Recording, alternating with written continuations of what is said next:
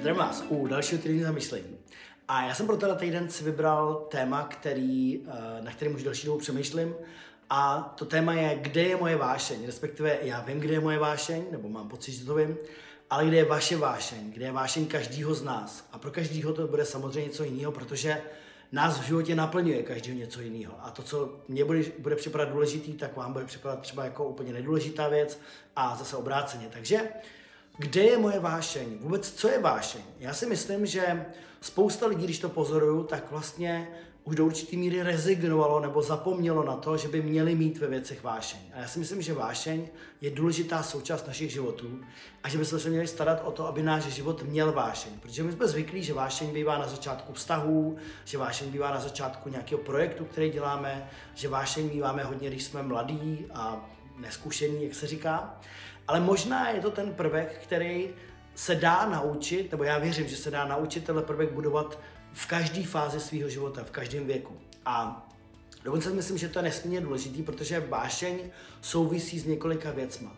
Jo, my, když jsme starší nebo děláme věci delší dobu a už jsme v nich jako zaběhlí, tak tam máme hodně jistoty, máme tam hodně rituálů, máme tam hodně věcí, které už víme přesně, jak dělat. Už chodíme každý den do té kanceláře, už se potkáváme každý den s tou mojí partnerkou nebo, nebo s naším partnerem, s těma našimi dětma a tak dále. Děláme ty rutinní věci okolo toho a, a z tohohle samozřejmě vášeň nevzniká. A my potřebujeme se zamyslet nad tím, jak vytvářet věci, které úplně přesně nevíme, jak dopadnou. To znamená hledat nové možnosti, nové pohledy. Eh, taková zenová zahrada trošku. Příklad zenové zahrady, kdy vy vstupujete do té zenové zahrady a nemůžete ji projít jenom tak. No, jenom jako projít, proběhnout a nevědět vůbec, kudy jste šli. Zenová zahrada většinou bývá postavená tak, že my procházíme těma částma, ty jsou designované tak, aby jsme museli dávat pozor a tím to zvedá naši pozornost a my se díváme na ten svět okolo nás a na to, co potkáme takzvaně každý den novýma očima. Jo? A vášeň eh, je zajímavá věc, protože když máme vášeň, tak si představte, kolik musíte mít energie, kolik je energie v té vášni. Takže základ toho všeho je, že musíme vědět, co milujeme a co chceme žít. Musíme vědět, že možná i to uvědomění, že život je konečný, že se nás to týká všech, nám může způsobit pocit, že nechcem promarnit ten každodenní uh, svět, vlastně to, ty, ty každodenní příležitosti a že nechceme to jenom zautomatizovat a proběhnout a zjistit, že uběhlo 10 let. Takže vášení je něco, co si myslím, že je velice dobrý koření života a že bychom se měli starat o to, kde věci dělám tak, abych je opravdu miloval. Když je miluju, tak pro ně můžu mít vášeň. Když miluju něco, tak tomu dám víc, tak jsem ochoten se to učit, jsem ochoten to poznávat a samozřejmě mám ochotu to sdílet s dalšíma lidmi.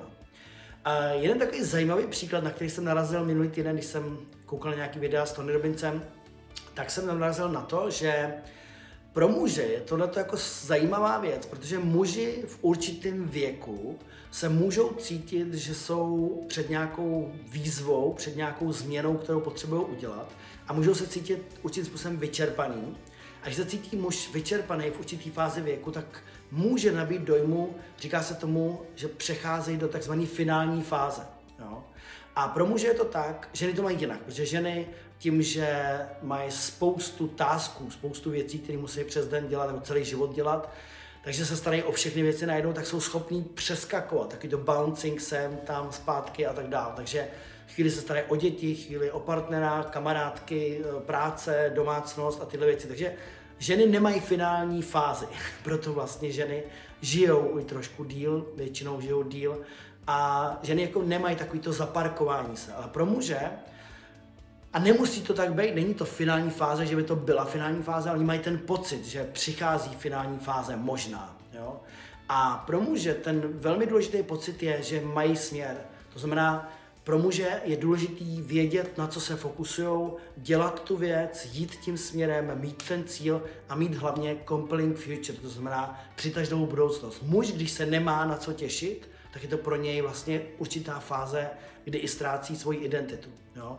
Takže eh, muž potřebuje něco, na co se těší. A druhá věc, která je zajímavá možná pro ženy, já vím, že spousta z vás jsou ženy, které tyhle videa poslouchají, a možná se vám to vyplatí vědět, pro muže součástí toho cítit se potřebný a cítit se, že má vlastně nějakou přitažlivou budoucnost ještě před sebou, je to, když ví, že má ženu a že pro svoji ženu je muž číslo jedna. Jo? Uh, my víme, že to že to víte doma, že vy, my víme, že jsme si to někdy řekli, ale ten pocit, skoro na, ne na té každodenní úrovni, že jsem se každý den třikrát to říkal, ale ten pocit, nejenom říkat to, ale ten pocit, že ten muž ví, že je váš muž číslo jedna, že to je ten král, který má svoji královnu v tom svém království, tak je velice důležitý právě proto, aby nestrácel tu energii. Jestli chcete mít živýho muže doma, plného energie, tak mu dejte pocit, že je číslo jedna. A pro takového muže potom je jednodušší hledat ten cíl, ten směr, budovat nové věci a to je to, co my muži potřebujeme a dokážeme cítit vlastně v tom životě radost a vášeň a to se přináší samozřejmě na ženu a celý se to vlastně takhle propojuje. Takže Jestli chcete se že zamyslet, kde je vaše životní vášeň v různých oblastech, můžete se podívat na vztahy, můžete se podívat na nějaké pracovní projekty, můžete se podívat na cestování, na volný čas, jo, vůbec cokoliv se vás týká a napište mi to do komentářů, moc se těším na vaše odpovědi, na vaše případné připomínky nebo nějaké nápady a budu se těšit na příští týden zamýšlení. Ahoj!